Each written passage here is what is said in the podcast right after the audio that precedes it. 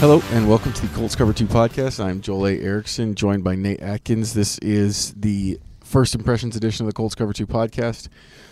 Colts lost at Lucas Oil Stadium tonight, 20 to 3. Um, big picture, I don't know that there's a ton to take away from this game. A bad team lost their fifth straight game. Uh, they were already eliminated for the playoffs.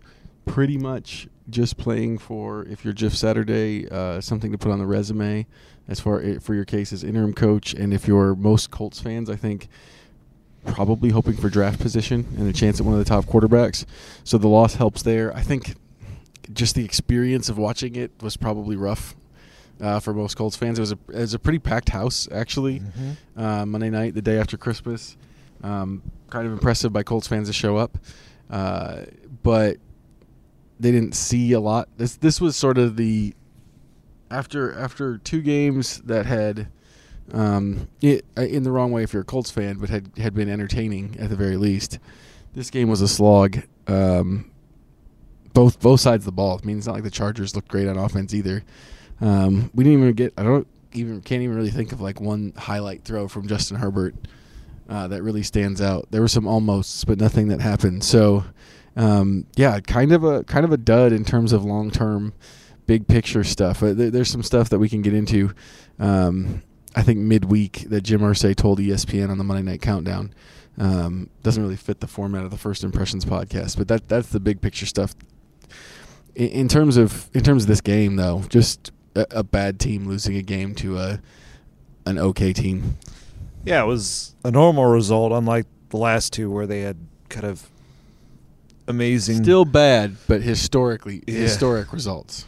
You know, against the Cowboys, they had the, tied for the largest scoring margin in NFL history the fourth quarter, and then you know the the great collapse against the Vikings. So this was one that just it went it played out pretty much exactly like it probably should have, where you have you know a team that's going to the playoffs and the Chargers who have a superstar quarterback and a healthy star running back just kind of came in here and were just a better team, even though you know they weren't incredibly impressive. But I thought really they just sort of managed this. This kind of felt like remember last year when the Colts went into Houston and beat up on the Texans, and it was very boring, and it was just sort of safe and run centric, and that, that kind of came off as like the Colts know they're that much better than the Texans, and they're just not going to risk messing this up. That's kind of how the Chargers felt in this game. It just outside of one double pass from Justin Herbert um, that should have been a touchdown, but uh, but they ran out of bounds outside of that, it, it, it just wasn't a very creative or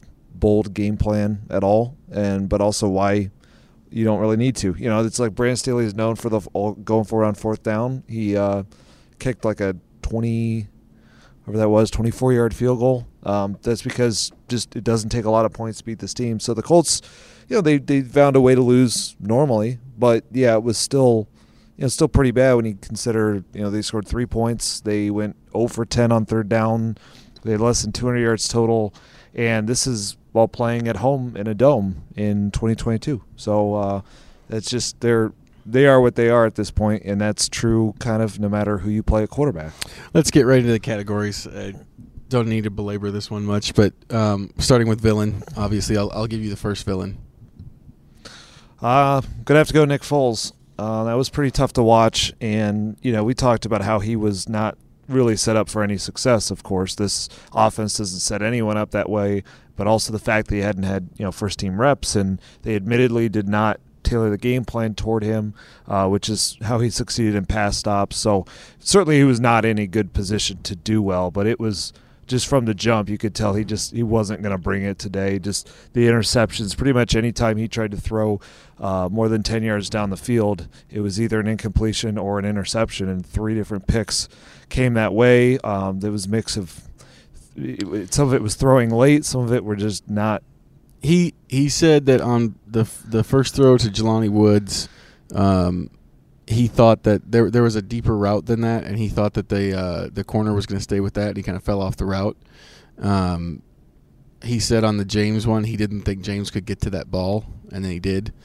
Um, and then the third one, uh, he took responsibility for all of them. He said, "It doesn't it doesn't matter what I think. I have to not put the ball in that position." Um, but yeah, just th- three bad picks.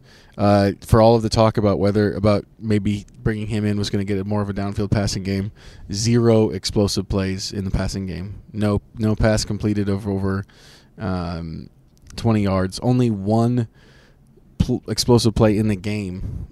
A 14 yard run by Zach Moss. That's it for the Colts Oof. offense. Um, so Yeah. vil- villain villain for me, I, I'm gonna I'm gonna go with the uh, the Colts coaching staff and offensive game planning. Um, they they came out throwing, which uh, this this team had been too run heavy to begin with, uh, and under Jeff Saturday, they they then they stuck with it at, at times when it wasn't working, but today it was, and it was the 28th.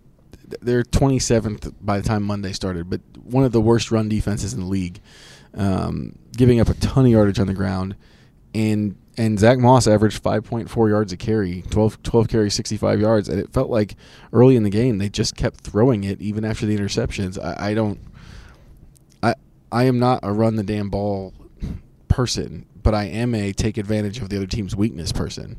And the Chargers are bad at run defense and were bad for most of the game on run defense while you were starting a, a backup quarterback you hadn't tailored it to and you've been bad in the passing game all season.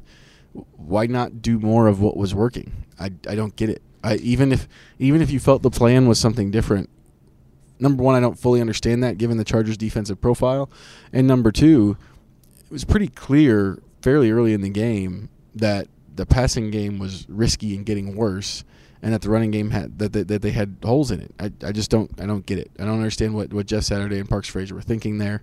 Um, just if if there was a game to ground and pound, this was the game to ground and pound.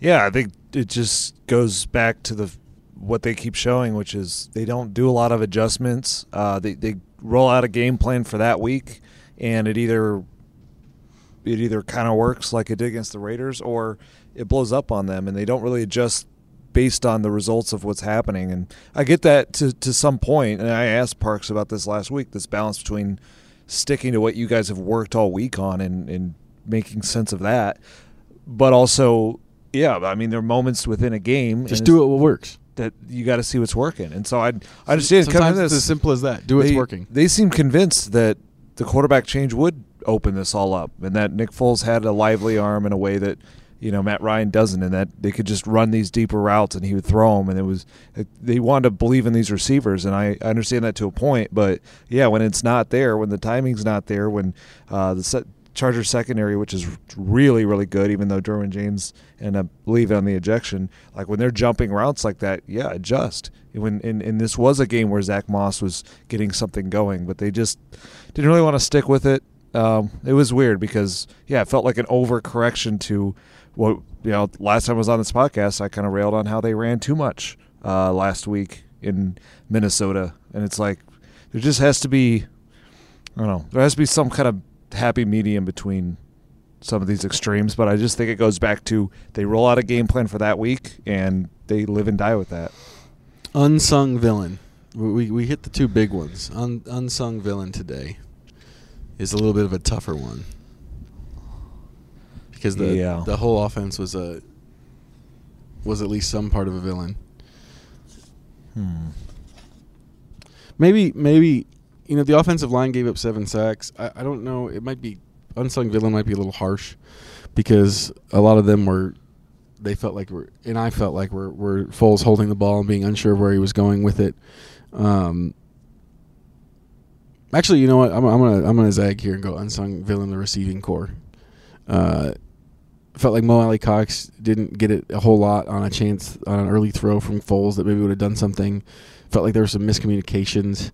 Um, some of that I think is the fact that Foles hadn't played with most of these people other than Jelani Woods Mhm. um, during practices, but I think also you, you know this if if this was a team that was in the playoff hunt and Matt Ryan had gone down, they would have had to do that anyway. So um, we'll go with that, especially with Foles pulling the ball down. I Foles obviously shoulders the big burden of the, the load, but that's not the point of this. Foles is Foles is very clearly the villain. There's the easiest pick of the day, I think, for the category. So I'll, I'll throw the receiving corps out there.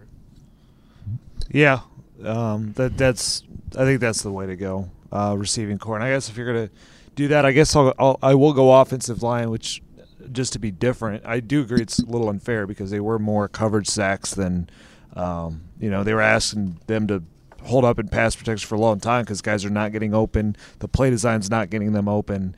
Uh, but I, I, guess I'll bring them up because again, it's it's a broken record at this point. But they paid this offensive line to overcome things like that. They paid it more than any other in football. Um, the Chargers have a good, you know, good front seven, I guess, but they didn't have Joey, Joey Bosa out there. They didn't really have anybody that should wreck the game. It's and not really a good front seven when it comes down to it. It really isn't. Yeah, it's been mostly Khalil Mack. Yeah, and he's he's built more to be your number two pass rusher at this point. It just there's just moments where um, the offensive line just it still gets beaten pass pro just a little too much. There's just when they're in obvious passing situations, they're not rising to that moment. So it's a little unfair. But um, if you take receiving corps out, uh, the offensive line is every every loss that they have. It goes back to them a little bit because this team was built to be dominant there, and they're not dominant there. I'm gonna take I'm gonna take the first shot on hero. I'm just gonna go to Forrest Buckner. Um, five tackles, a sack, a sack and a half, forced fumble, big tackle for loss early in the game, um, and and really, if this team was ever going to have a shot in this game, uh, Buckner and and Dayo Odeyingbo, um, who, who combined on this play. But if there was ever the, a chance for the Colts to get back into this game, it was 13 to three late in the third quarter.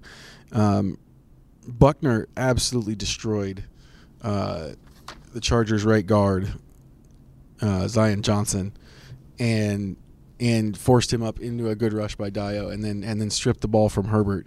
The Colts got the ball on the Chargers 21. They're down 13 to three. That was their their best chance to score a touchdown today. Offense obviously didn't do it, but Buckner did every Buckner did everything he could to to give this team a chance to win. Yeah, Buckner has been like that all season long, and I was really it's a he's the best player. On the, he's been the best player on the defense when you consider best the, player on the team. When you consider the overall, yeah, that's that's a good point. Best player on the team, but uh, you know he's been the best player on the, the team. The combination of run stopping and pass rush, and being the spearhead of the pass rush. Yeah, and if this team had a winning record, if if they if the rest of them played the way that Buckner has, he would have been, I think, a very, you know, I guess I shouldn't say easy Pro Bowl selection because I know uh, that position was loaded in the AFC, but I still think it, it's hard to watch him uh, week in week out and think that this guy's not a Pro Bowler. Uh, but that's what happens when you have a team that has four wins and you know you play a, a position like that that that maybe just doesn't jump off the page. But he was awesome again, and he's I give him a lot of credit because you know, it, it has got to be frustrating. He's played through so much pain this season, so much, you know, as he always kind of always has, but uh, but played so well and so consistently well, even though you know it's got no point where there's he can't overcome the things that are going on this year, and just the way he's held that together as a professional, I've been really blown away with. I just he he's backed up every everything that you know they wanted when they traded for him and signed him to an extension. He is the culture setter. He's a big reason I think that this defense is held together this season. Uh, why this team, the leadership hasn't splintered as much as I've seen other teams do. Um, that I've covered and I've been around. He, he's just one of those big pillars that when he can hold it together, it it becomes infectious to let other people hold it together too. So he's a good choice for that. I'll go with uh, I'll go with Rodney Thomas. Give him a little shout out. He had the interception of Justin Herbert um, which was a you know in that moment it should have been a big play. It was like midfield. That was early in the game. They had a chance to sort of do something with that and, and play from in front. And you know the offense didn't do it. But Rodney Thomas has been you know he's he's he should be a bigger story than he is because you know it's it's overshadowed by everything else that we talk about all the time with the offense and the lack of results. But he's got three interceptions now. That leads the Colts and. Uh, Seventh round pick. That's that's seventh yeah, round seventh pick. round rookie. Yeah, and he's in a you know he leads a team that has Stephon Gilmore and Kenny Moore and Isaiah Rodgers. I just never in a million years thought we would have that conversation, but he's shown up kind of consistently. Whether it's picking off passes, whether it's batting them away like he did to Russell Wilson and to Patrick Mahomes, and um, in, in his tackling has been really really good all year. The only kind of knock I've really had for him is sometimes the pursuit angles um, aren't you know aren't perfect because he's you know he's a rookie, he's getting used to it. But but even that has been it's certainly been playable enough at a very very tough position, a very important position to this defense at free safety. Uh, pretty much you have to have that for a Gus Bradley defense. So I just I think he's given them you know so much for being a seventh round pick, and it's just one of those things that's kind of been overshadowed a little bit. That leaves uh, Dayo Odeyingbo for me for unsung hero, and I'm just going to upgrade it to a double hero because he also had a sack and a half. Was played played a key role in that. Odeyingbo's really come on. Three and a half sacks last two weeks. He's got five sacks in the season now, um, and, and him and Buckner together as a third down pass rush in playing the interior together is really becoming a problem for teams. Um, because because Odeyingbo can hold his own now, um, which is is big. I think for this franchise moving forward that they have, uh, you know, they've seen good signs from him and Kwity Paye. But yeah, I, I, like I said, unsung hero, but I'm to upgrade it. Just, I'm just to do two heroes today, Buckner and Odeyingbo.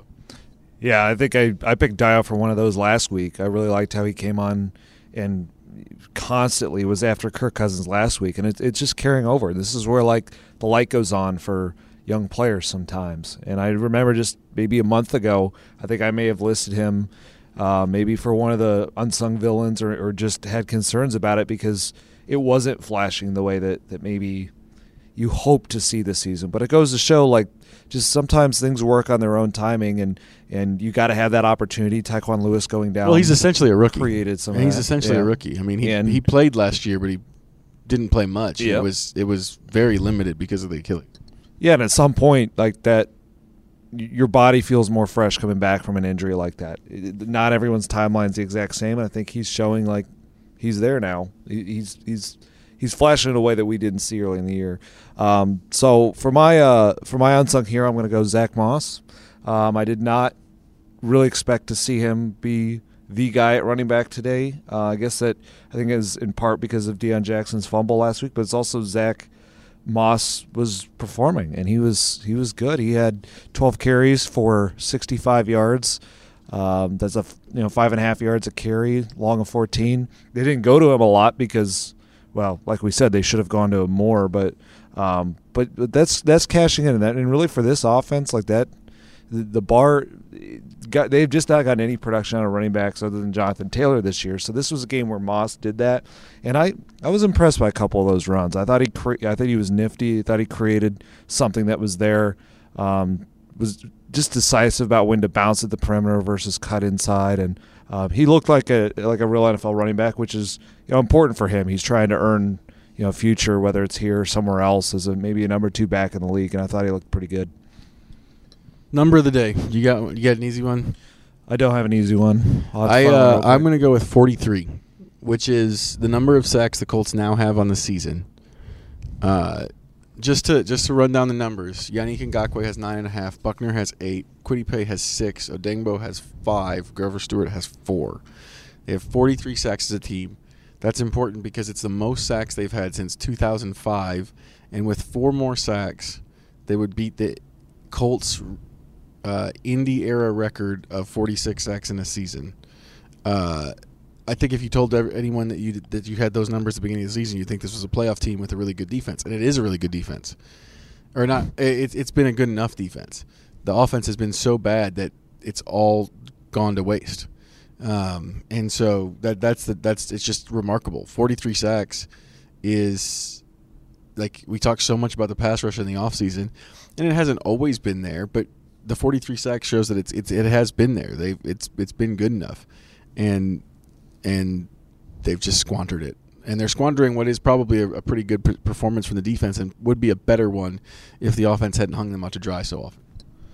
Yeah, pass rush has really really come together, and that and it's like this is the time of the year when like that's exactly what you want, so long as the rest of the team was was there with them, but they're not. Um, yeah, I think if you go even guy by guy there, I mean the one that I guess you'd say has fallen kind of short of expectations from in his season as a whole would be Yannick Ngakoue, but that's that's more of an eye test thing. He's got nine and a half sacks, so there have been moments. He, a, lot, a lot of those are cleanup, but that speaks to the strength of the group. And you know, even even guys like Grover Stewart offering more than I thought that I knew was there coming into the year. So absolutely, the pass rush has really been really been pretty darn good. It's just it's at this stage of the season, it's not not a lot of payoff to it. They're not putting teams in the situation for them to really take over either. Um, so my number of the game, I'm going to go with. Uh, I'm going to go with zero, which is the number of third down conversions the Colts had. Um, that's not good. Second time this season. And that's that's exactly it. It's somehow not the first time that they've finished a game without a third down conversion. So um, they did have one fourth down conversion, but if you combine those two on third and fourth down, one of 14. So um, that's kind of how you have a result like this. They just didn't have uh, really any, like you said, no explosive plays at all. But even not even that, they they've had games early in the season where they, they had to crawl down the field and would convert third downs, and that operational level of their passing game is just completely gone. Into the interlude part, game day observation. Uh, the national anthem was freaking fantastic. Just a saxophone, um, going to town. Uh, awesome. Sounded great. I it, briefly I I, uh, I played the saxophone when I was a kid because Dave Robinson played the saxophone, mm. um, and I've always liked the sound of it. I did not play it for very long, but yeah, absolutely awesome national anthem.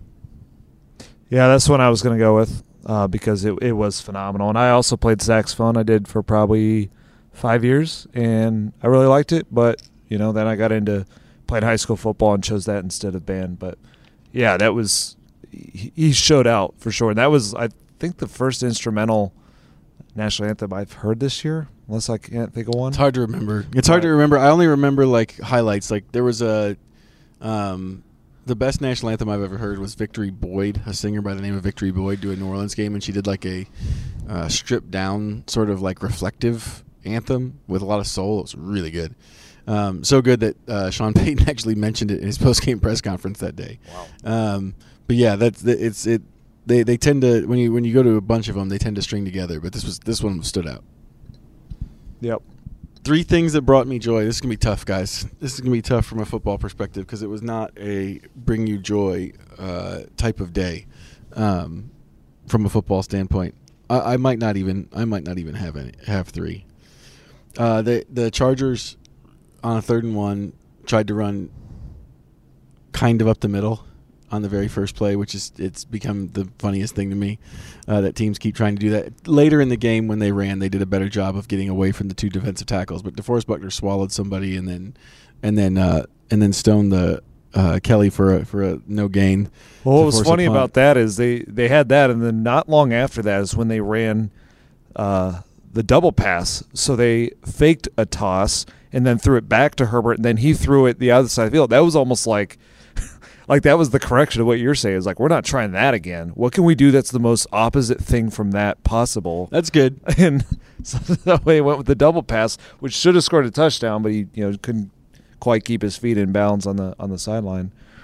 Um, I will say, uh, you know, it's, I guess I'll kind of double down on it, but Rodney Thomas's interception was cool because his family was here today, and I talked to him way early in the season. He said, "Yeah, it's it's hard it was good. It was hard for his family to get out and see him play because he's got a younger brother who plays high school football, and they just they couldn't be in two places at once. But he had said they were coming for Christmas. They'd be here for this game. Um, I talked to his brother earlier for a story on him. He's pretty much looks up to Rodney like he's his hero. So I know that that was just a cool moment for them to get to see the one game they came out for. He, him having an interception on Justin Herbert. Nate coming through with two things that brought him joy. Okay, back back to the back to the harder stuff. Uh, too much blame. Is there too much blame in this one? I mean, I guess this kind of contradicts what I said for unsung villain, but it, if you just went by the numbers, it'd be the offensive line because they give up seven sacks. But didn't oh, really it wasn't feel that like bad. a That's a good one. Day. That's a good one. Yeah. So I guess that makes me sound like a hypocrite because I also said they deserve some blame, but don't give them too much blame. Too much blame would be over the top. I'll uh I, I don't think I have anything to add there. I think it's pretty much pretty much that. Too much blame. Like the, the, the most of the I mean, blame most of the blame is most of the blame tonight I think was pretty um, accurately handed out. Yeah, I think I mean if it just kind of goes back to what we were already have, have talked about, but I think you could also make a case for Nick Foles because while statistically the numbers were absolutely horrible, watching it, it pro- you know, it was not any better than that. It's just as we laid out with the, yeah, the I can't, situation. I can't go there on the too much blame. He was pretty bad. Well, we laid out with situations that right, he wasn't right. set up to be anything right. but bad. This is like, I hate to say it, but talking to guys in the locker room, it was like this was not like some shocking moment, and not because they don't think Nick Foles is good. It's just like Well, the situation they rolled out. when he's been good, it's because when he's been good in the NFL, it's it's largely been because he's been on good teams, like offenses that were already good, and because he's been working with coaches who understood him and understood how to tailor a game plan around him. Um, that's that's sort of the secret sauce of the Philly, Philadelphia Eagles Super Bowl season was that Frank Reich figured out how to unlock Nick Foles by the time the Super Bowl got there. Um, and, and a lot of it was by using some of the stuff that Chip Kelly used when Foles had 27 touchdowns and two interceptions uh, as a young quarterback. And so when teams have done that, he's generally looked good. When they haven't, he's looked bad. This Colts offense isn't capable of tailor of changing up or switching like that at this point with no one left there other than Scotty Montgomery who's you know really run an offense and designed an offense before. So, yeah, he he, did- he I, I think I, I, I was say I said this early in the week. Um, I don't think I was on a podcast, but it was we were saying it in the room. I was like, as soon as they said we're not going to change the offense much, I was like, well, he's like he fits in a specific scenario, which is why he was originally brought here. Was it was the one guy who knew how to get like really good backup level play out of him, Mhm. and without that person there, they just didn't they just didn't do a lot that that, that there was nothing they could do. But yeah, calling it too much blame is tough because it was pretty it's, bad. It's I mean he he was as bad as the numbers say just watching him. But the moment that I knew that this was going to not go well was when we talked to him and asked uh, you know, have you thrown to these guys before? And he said, Right, "No, right. never." this is the Right. first day, and I'm like, man, because I've talked to a lot of those receivers this year. They're a talented receiving corps, but they're super, super young, and this is just they they have to work so hard to make this work right now. So to just keep switching the quarterback on them, you know, when they don't have Jonathan Taylor, and they they aren't winning up front, like it. It's only so much these guys can do. too little blame. I'm going somehow. Jeff Saturday is getting too little blame. Um, earlier Yeah. today on an, uh, on Irsay's appearance on, on Monday Night Countdown, he said that he thinks Irsay or that Saturday is an outstanding candidate. Um, I still see a lot of people saying like, "What did you expect an interim coach to do? Like, we should definitely hire form." For, like, they're they're one in five, and the offense has not been any better. Um, it, it's No. the the the, tra- the trajectory has gone. To, they like the thing I wrote in our quick story was they their the free fall just continues to deepen. Um, whereas when they were you know before before everything started changing and they started getting away from the plan they had for the season, they were three three and one. They they've only gone down since all that stuff started. And Saturday's here, and he's an interim head coach, and he's to blame. He was supposed like he, ultimately that rests on his head. If it rested on Reich's head, um, when we were talking about that, and he ultimately got fired for it, then the offensive performance now has to rest on on Saturday's head, and it's been it's been awful. Just it's so I, I don't really understand it. They, they're one in five. You have to um, take that into account. They've been outscored, I think, ninety to nine in the 4th Mhm. quarter. Um, Since his second game, but yeah. no, that includes the Raiders game. Oh really? It's ninety to nine, including the Raiders game. That's me putting Wow. the that's me putting the Raiders game in there just because I know people will say, "But what about the Raiders game?" uh, so yeah, it, for me to nine. For me, Um, Jeff Saturday is somehow getting too little blame. Yeah, and I think especially when you look at it in terms of the offense, is that the way that he's come in and done this is he's he's really delegated. Let Bubba Ventrone coach the special teams. Let Gus Bradley run the defense, and those when they've stayed in games like bits of today or when they were up by 33 it was mostly those two units it wasn't the offense the offense really hasn't earned them anything since it's been a bad year for them with either coach but they used to do some things. They were, you know, early in the year they were the top five in passing yards until Matt Ryan separated shoulder. You know, they had the fourth quarter comebacks. Outside of a game against the Raiders, where Matt Ryan was surprisingly reinserted and Jonathan Taylor ripped off one big run, this offense since they made the coaching changes, it, it's hard to even list like five good moments out of it. So, um, so yeah, he deserves some blame for that. And I guess if we're kind of sticking on that theme. Um, relating it to Irsay, I guess I'd go with Chris Ballard because Jim Irsay also said Chris Ballard will be the GM this spring. Right. And I just think if you fired your coach mid-season, Um, that's a move you do when you're admitting it was a failure, it didn't work. We're going to abort. It's time to move on. You know, I always thought those two seemed like they should be tied at the hip. I, I think they both had their hands in it, and I don't know why. Like, if you're going to hold Reich responsible for that, and and he had, you know, there's definitely reason to blame him for a lot of what didn't end up coming together. You know, Chris Ballard deserves blame too, and it it the way yeah, that I'd say I would say more actually. I think more too because the area that you know he he's put everything into the the resources have been the offensive line, and that's the unit that has dragged them down this season. Um, there's other things to criticize, but that's just to me when I sum up this year and why it didn't work.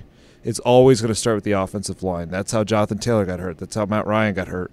That's that's why they can't be. They don't have an identity because they build an identity around an offensive line that's been healthy all season and has just been really really poor. And I think that has to go back to the general manager.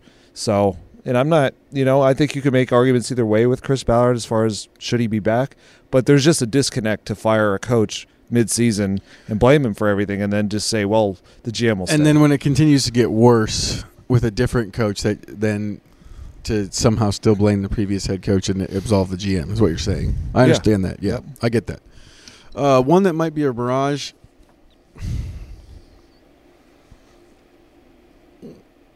I'm really struggling here. that game felt very, very indicative of the Colts. That that felt like the Colts that I've seen all season. Defense plays well, saddled with the weight of the world by the offense, which is unable to score.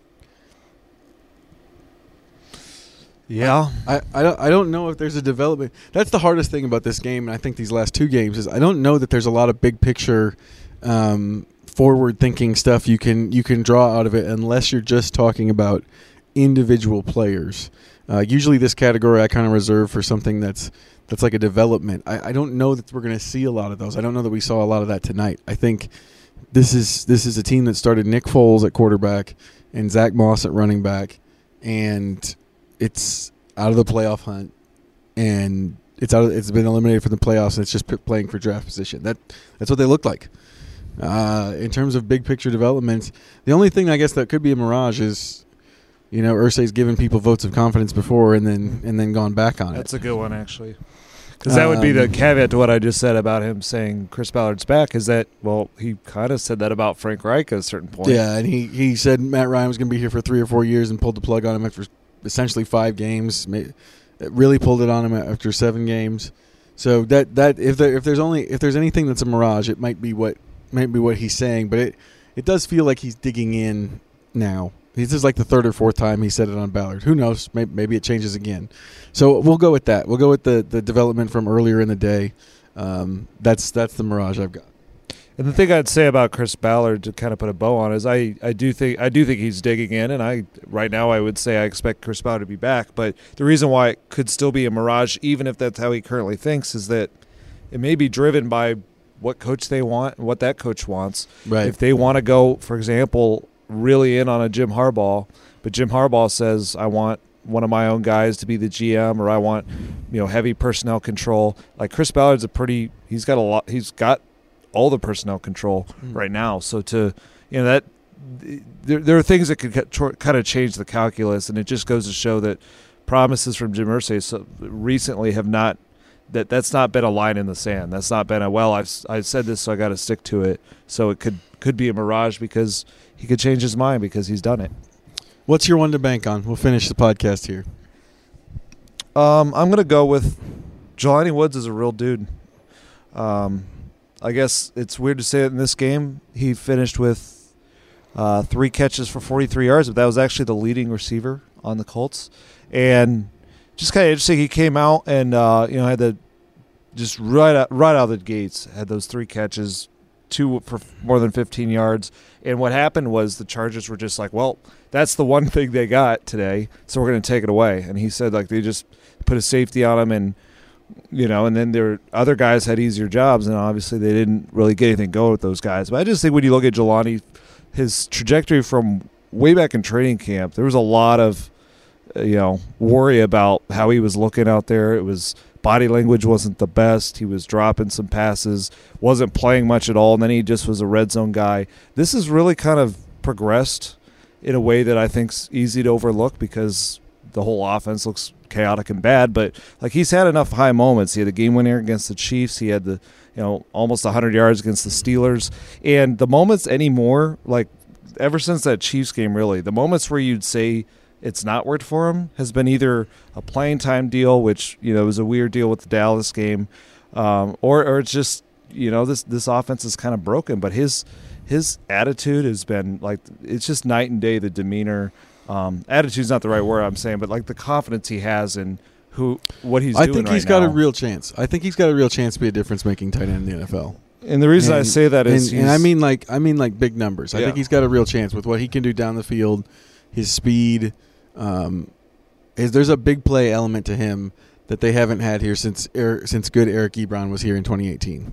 and he's like we know what kind of athlete he is. That was always there. It's always about can he put it together? But he's dealt with so much this season when you consider the tragedy in virginia when you consider just injuries that kept popping up in and out the coaching change. He doesn't have a position coach right now by the way. He's got reggie wayne working with him on routes and uh, kevin Wire working with him on blocking. Like this has been a season that could drive a lot of rookie tight ends insane. And yet you know he's I, I thought really really handled it well considering all of that and still is showing up and making plays. It's one of those where when you can work through a season like this you just imagine if they're ever able to just get a somewhat stable offense and as he matures physically and emotionally or physically and in in in the playbook and all of that um, i do think there's breakout potential My one to bank on is is pretty simple. It's what I wrote today. Um, what we all kind of knew, I think, going into this game, but it's it's been confirmed for us. Uh, there wasn't a quarterback on the roster who was going to change this this team's trajectory. Just wasn't going to happen. Uh, none of the guys that they had were the type of te- were the type of quarterback who could lift the team and, and make that make it more than it was. Not at this point in their careers. Um, they don't they don't have that player on the ro- on the roster right now. Um, Matt Ryan and Nick Foles are never going to be that kind of player again. Nick Foles never really was that player. Um, again, he had to, he had to have it tailored to him. Matt Ryan, you can probably make you could probably argue that he was at one point, but it's kind of a tough argument to make. I f- kind of feel like he never quite got to that level at Atlanta. He, that's that's the kind of the truly elite quarterback that can just Mhm. take a bad team like and the just- one they faced tonight uh, they can take a bad team and get them to the playoffs. So they they, didn't, they never they don't have anybody like we, we we found out. It, it doesn't really matter who the quarterback is. I I think the case for Ehlinger is just that he's on the early end of his career and needs experience, and Foles and Ryan are on the end on the back end of their career. And I think that's the case for Ehlinger going forward. It's one that makes the most sense to me because this team's not going anywhere. Um, but uh, I I don't think it. Cha- I don't think putting him in changes this offense significantly. So ultimately, my one to bank on is they need they need a quarterback, which you all knew, but and it's a simple one. But we, we finally had it confirmed by there are no options on this roster. Yeah, it just goes to show that all year they've had three quarterbacks who are different. Um, they've got some strengths, they've got some weaknesses, but they're all flawed quarterbacks. And if they had an offense, if if the you know if they had that if that offensive line was dominant, if Jonathan Taylor was you know the one we saw last year leading the league in, in rushing, if they had consistency with any of these guys and those receivers could be the explosive players, and there's consistency with the coaching staff, maybe. but none of them were built to fix what's broken here. And every time they've made a change, they've gained some things. Like today, they could throw it further down the field, but they lose other things. And what they lost today was there's just no chemistry or timing between Nick Foles and really anyone other than Jelani Woods. Um, kind of similar to Sam Ehlinger. They gained a little bit of mobility when he went in, but they lost you know the the accuracy the timing the decision you know the, the decisiveness and some of the chemistry and experience too so n- yeah none of them are filled are, are really they're all backup types at this stage and those guys are not going to fix Some of them are retiring types at this stage. yeah Uh, that's it for the Colts Cover 2 podcast, First Impressions Edition. There are two more games left, and then the real uh, intrigue of this Colts season starts. What what happens after it? For the Colts Cover 2 podcast, I am Joel A. Erickson. This has been Nate Atkins. We will have stuff on IndyStar.com all week, despite uh, the fact that most of you are probably out on this team and just waiting for January 9th.